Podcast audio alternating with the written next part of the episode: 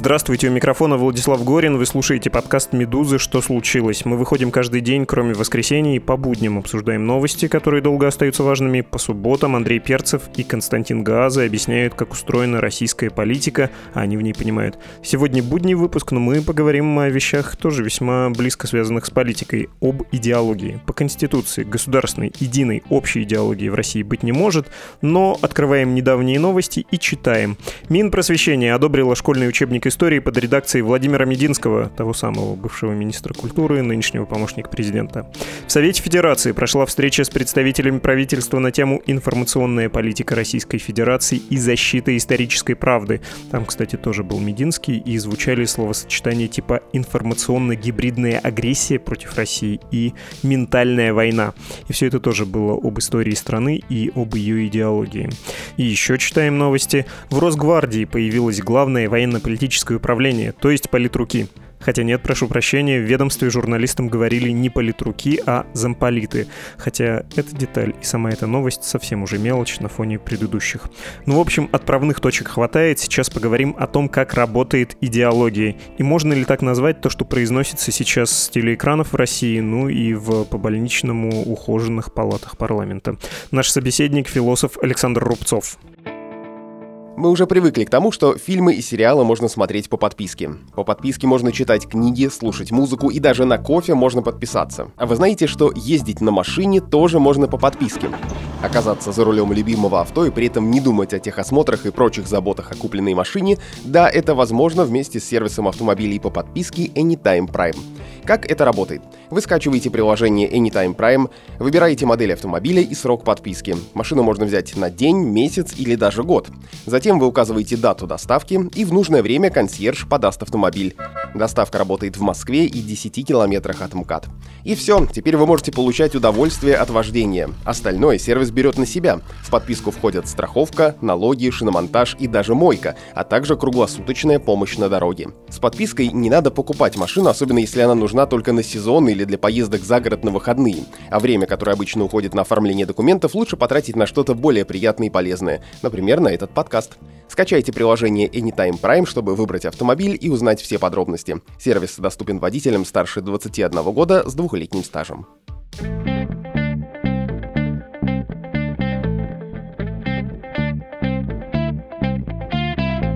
Говорим об идеологии с Александром Рубцовым, руководителем сектора философских исследований идеологических процессов Института философии Российской Академии Наук. Здравствуйте, Александр Вадимович. Добрый день. Хочу вас попросить э, сначала поговорить о бренном со мной, о недавних событиях, а потом о природе идеологии. Но сначала все-таки о бренном, хорошо? Ну, давайте. У вас, наверное, много дела. Я, знаете, сегодня в праздности читал сайт Совет Федерации и газету «Коммерсант». И там, и там были сообщения со вчерашнего круглого стола на тему, это официально называется «Информационная политика Российской Федерации и защита исторической правды». Такая вот, в общем, важная формулировка, тоже много чего говорящая. Хочу вам пересказать, что там происходило. Вообще на этом круглом столе присутствовали редактор нового исторического учебника российского, он же помощник президента, он же бывший министр культуры России Владимир Мединский. Там была представитель МИД Мария Захарова, был советник министра обороны Российской Федерации Андрей Ильницкий, были представители других министерств, они менее известные люди, а вот этих господ я позволю себе процитировать. «Выйдет долго, но нам для разговора это потребуется». Захарова сказала, что школьники сейчас больше знают о египетских пирамидах, чем о Великой Отечественной войне, а эта война, по ее мнению, является духовной скрепой и немного не мало нашим экзистенциальным собственным кодом. Мединский сказал в ответ на это, какие египетские пирамиды? Наши дети про генерала Власова знают, но ничего не знают о Михаиле Ефремове, которому мы безуспешно пытаемся установить памятник. И тут коммерсант, который описывает этот круглый стол, замечает, что некоторые участники конференции удивленно переглянулись, что за Михаил Ефремов, и Мединскому пришлось э, практически как тем самым незнающим детям объяснять и сенаторам, что речь идет не об актере, а о советском генерале. И еще цитата из советника министра обороны Ильницкого. «Информационно-гибридная агрессия против России направлена на инфраструктуру управления государством и ценности россиян. В стратегии целью является изменение цивилизационной основы общества. Я бы назвал такой тип агрессии ментальной войной». Конец цитаты. В общем, в итоге они там решили защищать историческую правду. Прям так и сказано на сайте Совета Федерации, что будут подготовлены предложения, направленные на дальнейшее совершенствование информационной политики Российской Федерации и защиту исторической правды. Александр Вадимович, как бы вы характеризовали услышанное? Стали бы использовать для описания происходящего термин идеологии или однокоренные ему слова? Ну, в принципе, конечно, все это имеет непосредственное отношение к идеологии. Но меня-то, честно говоря, в этой ситуации больше волнуют в данный момент общие вопросы, потому что даже сама такая вот постановка вопроса об идеологии, которую вы сейчас привели, идеология — это не идеология, это предполагает все-таки какое-то разбирательство, с чем мы вообще имеем дело, когда говорим о таком сложном явлении. Потому что, понимаете, с одной стороны, полное впечатление создается у населения и даже у многих экспертов, что идеологии в России больше нет. По крайней мере, больше нет государственной идеологии.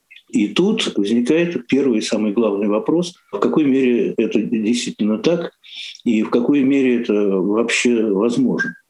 Вот у меня такое впечатление, что вот этот вот разговор, а таких вообще-то разговоров достаточно много, это рецидивы попытки восстановить какое-то подобие государственной идеологии, но в достаточно таких прежних форматах. Ведь когда мы говорим, что вроде бы идеологии больше нет, то вся проблема в том, что мы не видим ее там, где привыкли видеть. У нас вроде бы нет секретаря по идеологии, который в советское время был вторым человеком в государстве, так на минуточку. У нас нет идеологического отдела ЦК. То есть у нас нет централизованных инстанций, которые бы руководили этим процессом.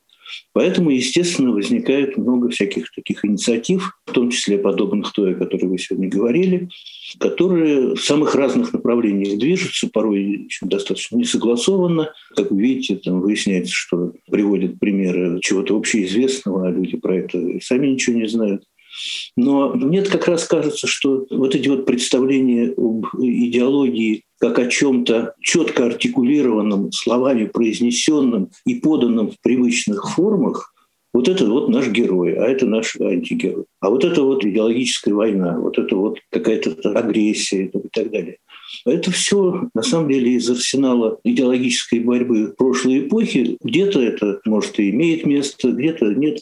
Но мне гораздо интереснее то, что к этому все не сводится. И все давно уже работает в э, достаточно других режимах. Я не случайно вот здесь говорил про идеологический отдел ЦК и так далее.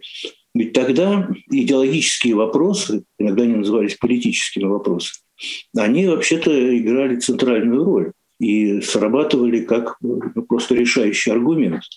Я вспоминаю, когда в свое время обсуждался проект, сделанный Чечулиным, а это автор и Белого дома, и гостиницы России, проект реконструкции Белорусской площади.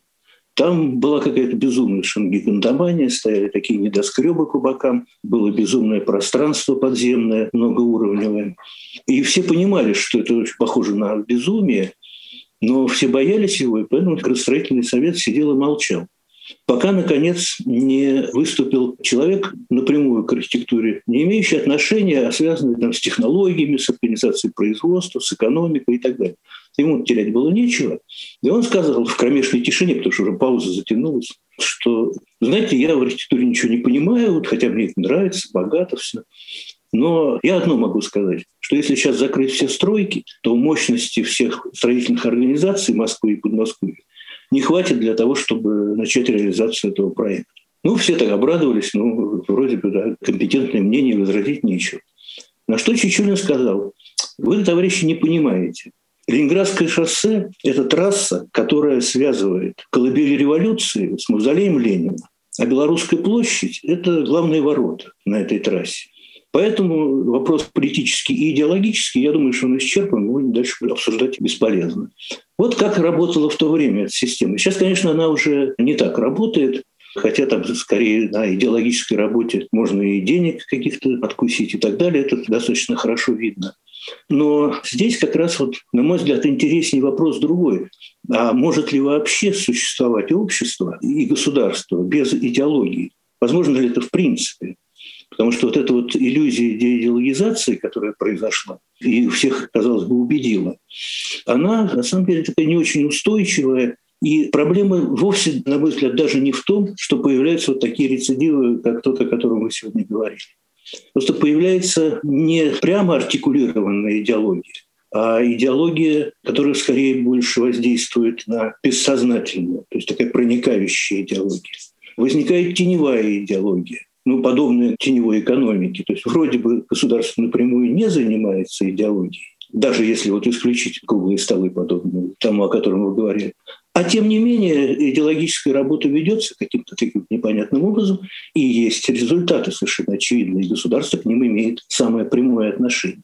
Есть латентная идеология, которая зашита в подсознании, и сейчас, в 21 веке, это самое сильное проявление идеологического.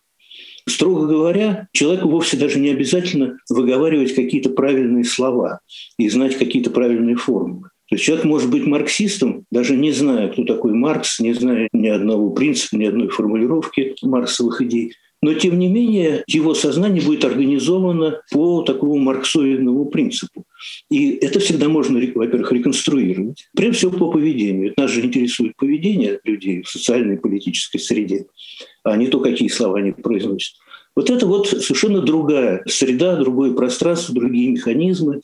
Поэтому вот эти вот попытки сделать из себя подобие идеологического отдела ЦК и что-то такое изобразить в виде новой такой идеологической власти, эти попытки, они постоянно воспроизводятся, но мне, честно говоря, они даже не очень интересны. Вы говорите про диалогизацию, и это записано в нашей Конституции. Нужно, наверное, упомянуть на всякий случай, если вдруг кто-то забыл про то, что государственная всеобщая идеология запрещена. Она не может быть установлена основным законом в Российской Федерации. При этом э, ваша мысль про то, что даже отсутствие идеологии — это идеология, и совершенно органичным образом будет что-то такое появляться, понятно. Я хочу уточнить, в наше время, в 21 веке, эпоха тотальных идеологий прошла или еще можно установить некий общий концепт. Ну вот в России, если пытаться его как-то описать, глядя на Мединского, на Владимира Путина и прочих-прочих, видимо, это какое-то апеллирование к подвигу народа во Второй мировой войне и некая особая миссия, некий особый статус, некая избранность, идущая оттуда. Ну, это совершенно не важно. В целом, может быть установлена тотальная идеология или нет? Мы живем во время такое очень полифоническое, большого количества маргинальных, по определению, все идеологии становятся как бы маргинальными, все ниши нишевые. Ну да. Ну, вашу озабоченность я понимаю, но я бы два слова сказал о конституционном запрете. Тут просто часто путают. Обычно его называют запретом на идеологию на государственную идеологию. Но я сам к этой формулировке, к этому запрету в свое время имел отношение, поэтому все время пытаюсь всех направить к тому, чтобы более внимательно читать. Там запрещена идеология, которая была бы единственная, доминирующая, которая бы исключала все остальные, которая считалась бы государственной, ну, понятно, да? Но не в принципе государственной идеологии, потому что государство может быть такой идеологический процесс, который тоже имеет отношение к государству. Строго говоря, вообще без идеологии обойтись довольно сложно. Вот у меня в свое время была такая формулировка, либо общество имеет идеологию, либо идеология имеет общество, как не вполне вменяемую и не вполне сознательную массу. Ну, кроме того, всегда привожу пример сюжета из Рудина Тургеневского – когда человек говорит о том, что у него абсолютно нет никаких убеждений, на что ему возражают. А вы совершенно в этом убеждены? Он говорит, совершенно в этом убежден. Ну, вот вам на первый случай ваше первое убеждение. Поэтому здесь все очень сложно, и просто от идеологии избавиться – это вообще-то мало реально. Попытки, о которых вы сегодня говорили, ну, вы знаете, они мне представляются еще и происходящими по бедности фантазии от отсутствия креатива, потому что даже на протяжении последних полутора десятков лет были разные идеологические сюжеты. Были и программы модернизации, смены вектора развития, перехода от э, сырьевой экономики, от ресурсного социума к инновационному развитию, к опоре на человеческий капитал и так далее, и так далее. Это же тоже было вполне понятное идеологическое направление. Ну, не очень получилось. Или сказать, даже очень не получилось. Ну, мало что удалось в этом сделать. А, там, скажем, сырьевая зависимость, она только усилилась за последнее время. Ну и вот когда уже ничего не остается, ну, люди начинают прибегать к э, вот этим вот ценностям, которые действительно святые для всех, но как-то спекулировать на них, ну, мне кажется, уже просто не совсем удобно, потому что это, ну, что вы нас вообще-то учите? Какой-то, может быть, там герой, о котором мы забыли. Ну, это, на мой взгляд, на самом деле не самая большая проблема. И что касается знания о войне, то там действительно есть очень много страниц, сложных, и с ними как раз лучше бы разбираться не идеологически, не с попытками что-то такое воссоздать стерильное и идеализированное. Это сложный процесс, это действительно непростая история, и для того, чтобы общество могло двигаться дальше, не повторяя многих ошибок, со всем этим надо разбираться, что называется, объемно не сводя все это каким-то отдельным лозунгом и так далее. Вот мне, честно говоря, вот это вот направление не нравится. Оно все время напоминает фронтовиков, которые вернулись с войны. Вот если вспомнить этих людей, вспомнить литературу, богатую, настоящую, настоящую литературу, которая об этом пишет, она в этом смысле тоже идеологична то я думаю, что эти люди, посмотрев на то, что сейчас делают иногда с памятью о Великой Отечественной войне, были бы весьма рассержены, и вряд ли бы им это понравилось. Если говорить про тотальность, возможно ли в наше время тотальные идеологии основные на чем угодно? Ну, я думаю, что это не то, что вряд ли, а довольно трудно себе представить. Вот проведите параллель с экономикой. Вот есть идеологические процессы, подобные тому, что происходит сейчас. Это ну, можно назвать таким идеологическим рынком. Что ему может быть противопоставлено? Идеологический госплан, идеологический распределитель, как это было в экономике советского времени. Можно себе сейчас представить такую экономику? Вряд ли. То же самое с идеологией.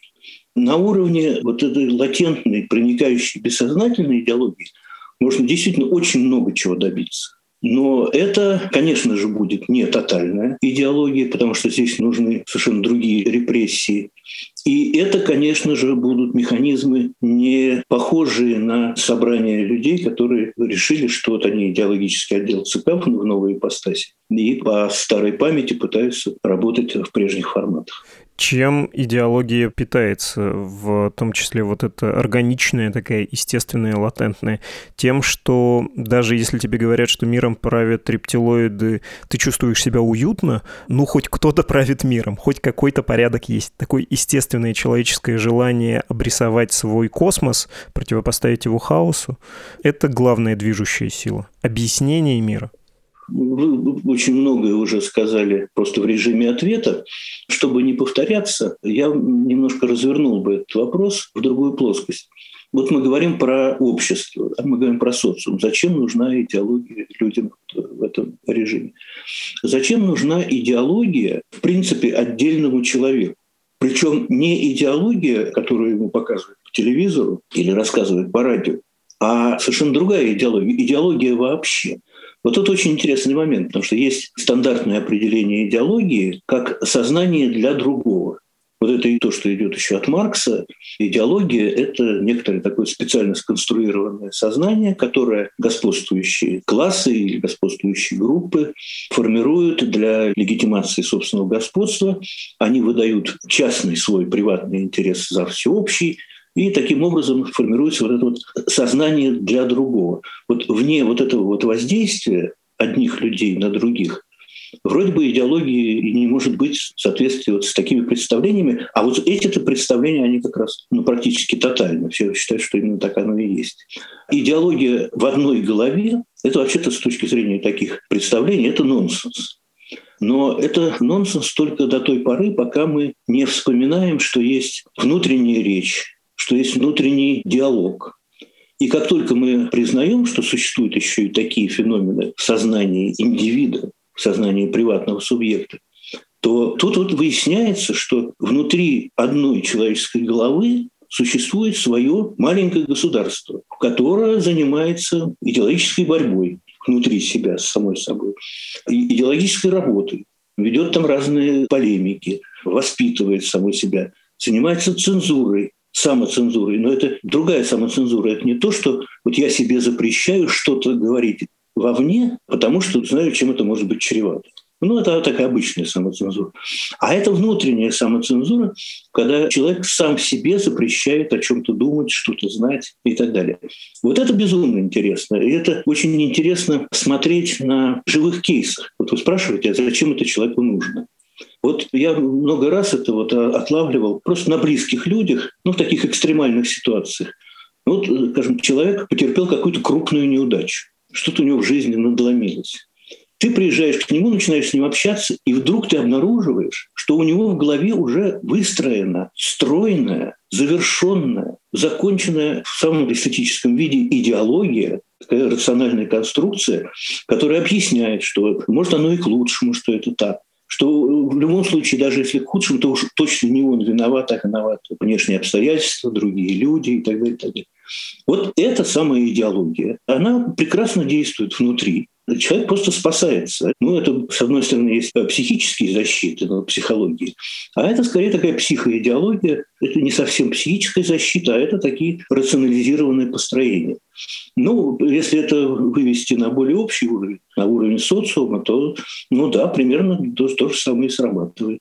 Небольшая новость тоже последних дней. В Росгвардии появилось Главное управление политической работы, и там не стесняются термина «замполит», хотя просят не использовать термин «политрук». Они вот следующим образом, это я приведу слова представителя Росгвардии Валерия Грибакина, формулируют задачи этого управления, говорят, что оно будет заниматься поддержанием высокого уровня морально-политического и психологического состояния военнослужащих. Сотрудники управления будут заниматься агитацией, пропагандой, психологической работой с военнослужащими организаций культурно-массовых мероприятий. А можно ли сказать, что люди, которые изобретают или пытаются вводить идеологию, на самом деле индоктринируются сами? Вот по аналогии с тем, что вы сейчас говорили. Да? При этом те, на кого направлена эта доктрина, они могут ее и не воспринять вовсе. Ну, то есть вот кому-то кажется в Росгвардии, нам надо объяснить сотрудникам, почему они выполняют э, приказы, в том числе незаконные. А на самом деле деле сами себя убеждают в этом, да, а у сотрудников какая-то своя будет правда, свои представления, и на них это может не сработать. Ну да, это была интересная мысль, что люди сами себя уговаривают. Это, кстати, очень похоже на тот пример с индивидуальной личностной идеологией, о которой я говорил. И вообще, конечно, людям это свойственно пытаться уйти от каких-то совершенно таких дискомфортных ситуаций, каким-то образом легитимировать. Что касается воздействия на массу, я думаю, что тут частично это может быть неэффективно, но именно вот в этих форматах, когда какие-то доктринальные излагаются вещи, люди могут просто на это не реагировать. Я так немножко себе представляю состав Росгвардии. Ну, я не думаю, что, скажем, мой разговор был бы им интересен, понятен и так далее. И вчерашний круглый стол тоже, я его не слышал, но я думаю, что там тоже были бы проблемы с восприятием. Но я еще раз говорю, что есть вот эта вот латентная, бессознательная идеология, на которую воздействуют ну, какими-то другими совершенно способами, не артикуляцией каких-то формул, не словами в привычных каких-то вот форматах. Хотя это тоже есть, но это скорее для внешней отчетности. Ну, и люди просто действительно думают, что вот именно это и работает. Работает, конечно, не это. А что касается введения вот этих вот замполитов, Понимаете, я не знаю вообще, как к этому относиться, потому что вопрос, на мой взгляд, сводится скорее к содержательному наполнению, к форматам и к стилю, к качеству такого рода работы. Но, понимаете, ну не может быть армии без такого рода, ну, назовем это работой. Это просто формально, так сказать, вводятся такие должности. Хотя на самом деле они всегда были, они никуда не девались. И никакая силовая структура, особенно ну, такая вот, не какие-то там спецслужбы, а, ну, что-то вот вроде такой национальной гвардии, не буду говорить обязательно Росгвардии. А как вы себе представляете, они вообще не могут существовать без такого рода воздействия. Вот посмотрите, скажем, на американский такой кинематограф. Там же вроде бы нет ничего такого, никакого безумия. Но сколько фильмов, сколько этих боевиков, причем классных, с отличной режиссурой, с великими актерами, которые просто откровенно такие идеологические агитки, в том числе про американские силовые структуры, про американскую армию и так далее. Другое дело, что там есть и другой момент. Там сплошь и рядом герой выламывается из этой структуры на время – Потому что там вот э, закон соблюдается, но они все время заходят в ситуации, где закон не срабатывает, вот в эти щели. А они, естественно, всегда существуют. И тогда герой как бы выходит за рамки закона, но при этом он добивается успеха, и в конце концов все ему все прощают, признают, и он снова становится героем. А в принципе, конечно, без этого ну, как не существует как-то воевать.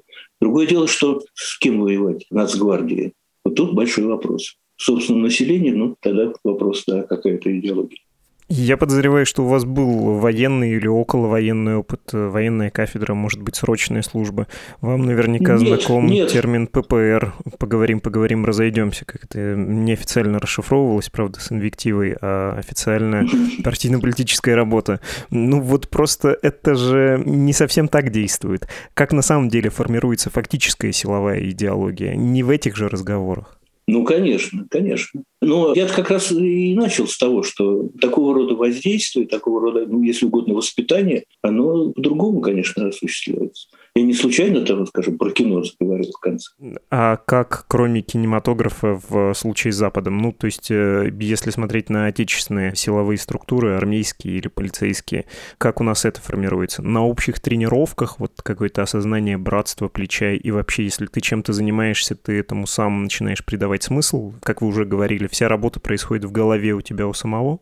Ой, вы знаете, я, честно говоря, специально во все это не влезал, но у меня такое впечатление, что все это как-то очень плохо устроено, очень слабо, без понимания того, как это вообще-то реально может работать.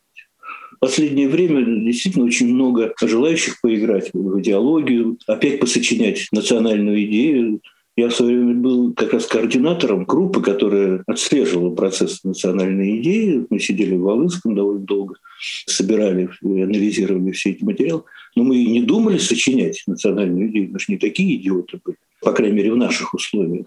Но, с другой стороны, и люди, которые очень убежденно рассказывали о том, что национальную идею вообще нельзя сконструировать, они вроде бы так щеголяли таким органицизмом, хотя на самом деле Южная Африка, Израиль, нет, люди садятся и делают.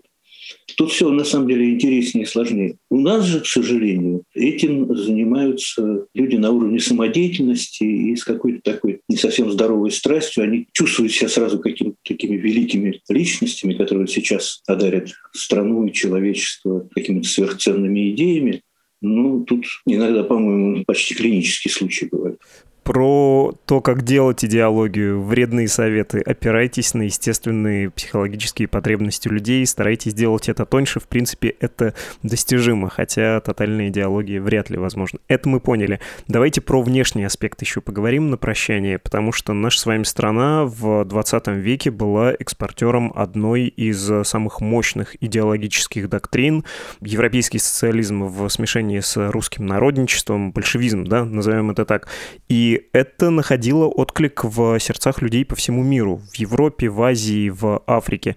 Сейчас Россия ничего подобного не предлагает. Есть ли какой-то рецепт создания идеологии, которая работала бы на внешний рынок и, тоже используя ваше сравнение да, с рыночными отношениями, и есть ли что-то такое в отечественной доктрине, что могло бы и в 21 веке найти отклик? Ну, вот мы сейчас говорим в такой, извините, немножко кухонной терминологии, есть ли рецепт. Как будто все дело в том, что вот правильный рецепт и мы создадим, а неправильный тот не создадим. Подгорит у нас эта каша, что, собственно, и происходит постоянно. Но, понимаете, дело же не в этом. Вот когда мы только тогда занимались этой национальной идеей, мне один мудрый человек сказал, Саша, ну вы же понимаете, что совершенно не важно, что может быть в этот момент изобретено. Кстати, там были замечательнейшие идеи, но мы их держали просто по себе и упорно не выкладывали. Чем-то это было похоже на людей, которые сочиняют анекдот. У таких людей есть принцип. Они никогда не сознаются в авторстве. Радок в свое время признал вообще все, когда его арестовали, кроме одного, кроме авторства известных анекдотов. Вот здесь примерно то же самое. И тут как раз, вот мне правильно очень тогда сказали, что, понимаете, тут же все дело в том, а есть ли инстанция, из которой может появиться какая-то идеология, какая-то идея. Вот если такой инстанции нет, а ее сейчас нет, вот Россия такой инстанции не представляет, то можно сочинить все, что угодно. Можно придумать какую-то сверхгениальную идею, безумно красивую и так далее. Это не в коня корм. Это не сработает. Ну и, соответственно, весь мир как реципиент тоже. Это инстанция, которая говорит, и инстанция, которая слушает. Но к СССР по-другому относились, в том числе и независимо от идеологии. Я имею в виду ну, продолжение идеологии. Общие идеологические принципы, понятно, они были во главе угла, но многое другое действительно создавало целую такую особую айкумену, потому что соцлагерь плюс все национально-освободительное и революционное движение по всему миру – плюс все, что было в так называемых цивилизованных европейских странах, штатах и так далее. Конечно, это же было гигантское пространство, в котором эти идеологии работали. Причем часто они даже работали лучше, чем у нас здесь потому что ну, они были несколько оторваны от наших реалий, и люди их воспринимали в чистоте. Но сейчас мы просто не представляем себе такой инстанции. Представьте, вот стоит человек, да, и никто не ждет, что он сейчас откроет рот и что-то ценное скажет. Наоборот, вот есть какая-то установка, что ты, что бы он ни сказал, все равно будет какая-то ерунда.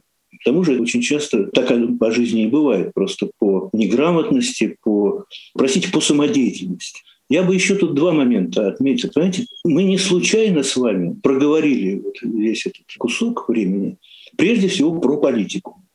И если вы возьмете словари да, или основополагающие труды, вы увидите, что идеология все время сводится к политике. На самом деле это неправильно. Чтобы понять идеологию в политике, надо понять ее вообще. Идеология как аксиоматика, как система базовых принципов, которые принимаются как святое, она существует в науке как ни странно. В науке тоже есть своя идеология, своя аксиоматика, без которой, собственно, научное знание не существует и не может развиваться.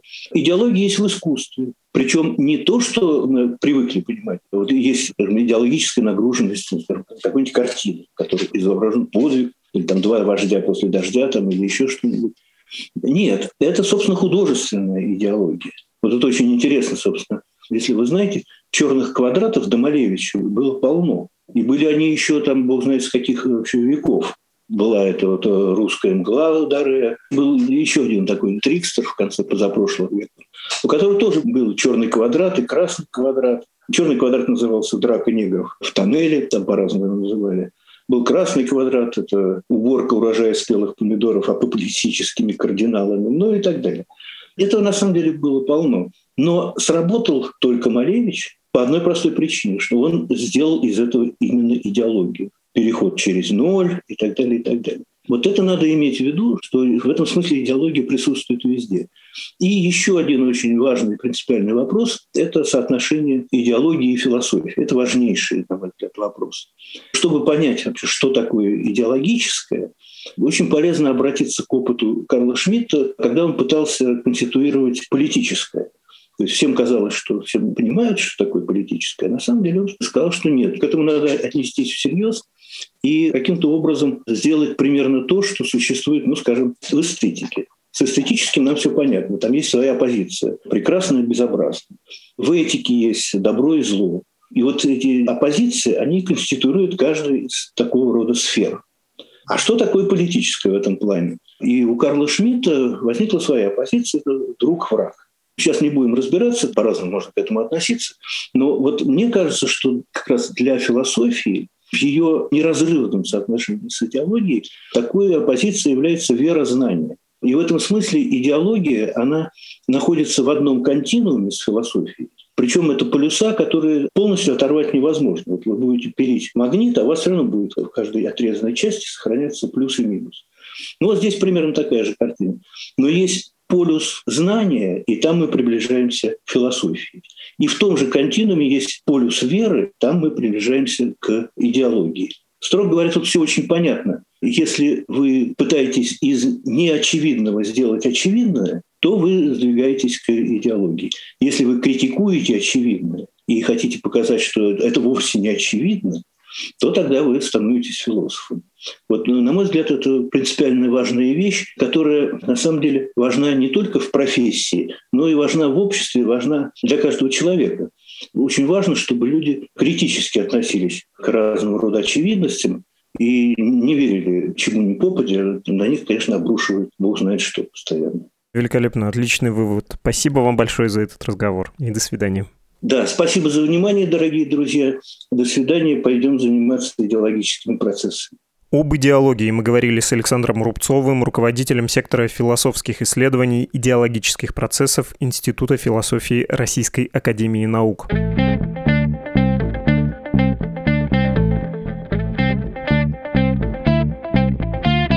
Вы слушали рупор псевдогуманистической и либеральной пропаганды, подкаст «Что случилось?». Он о новостях, которые долго остаются важными. Кстати, хочу вам порекомендовать пару недавних наших выпусков, если вы вдруг их пропустили. Первый про архивы Брежнева, о том, как советский лидер хотел поделить мир с американцами, не понимал китайцев и все понимал насчет деградации СССР, даже имел план действий на этот счет, но ничего не сделал.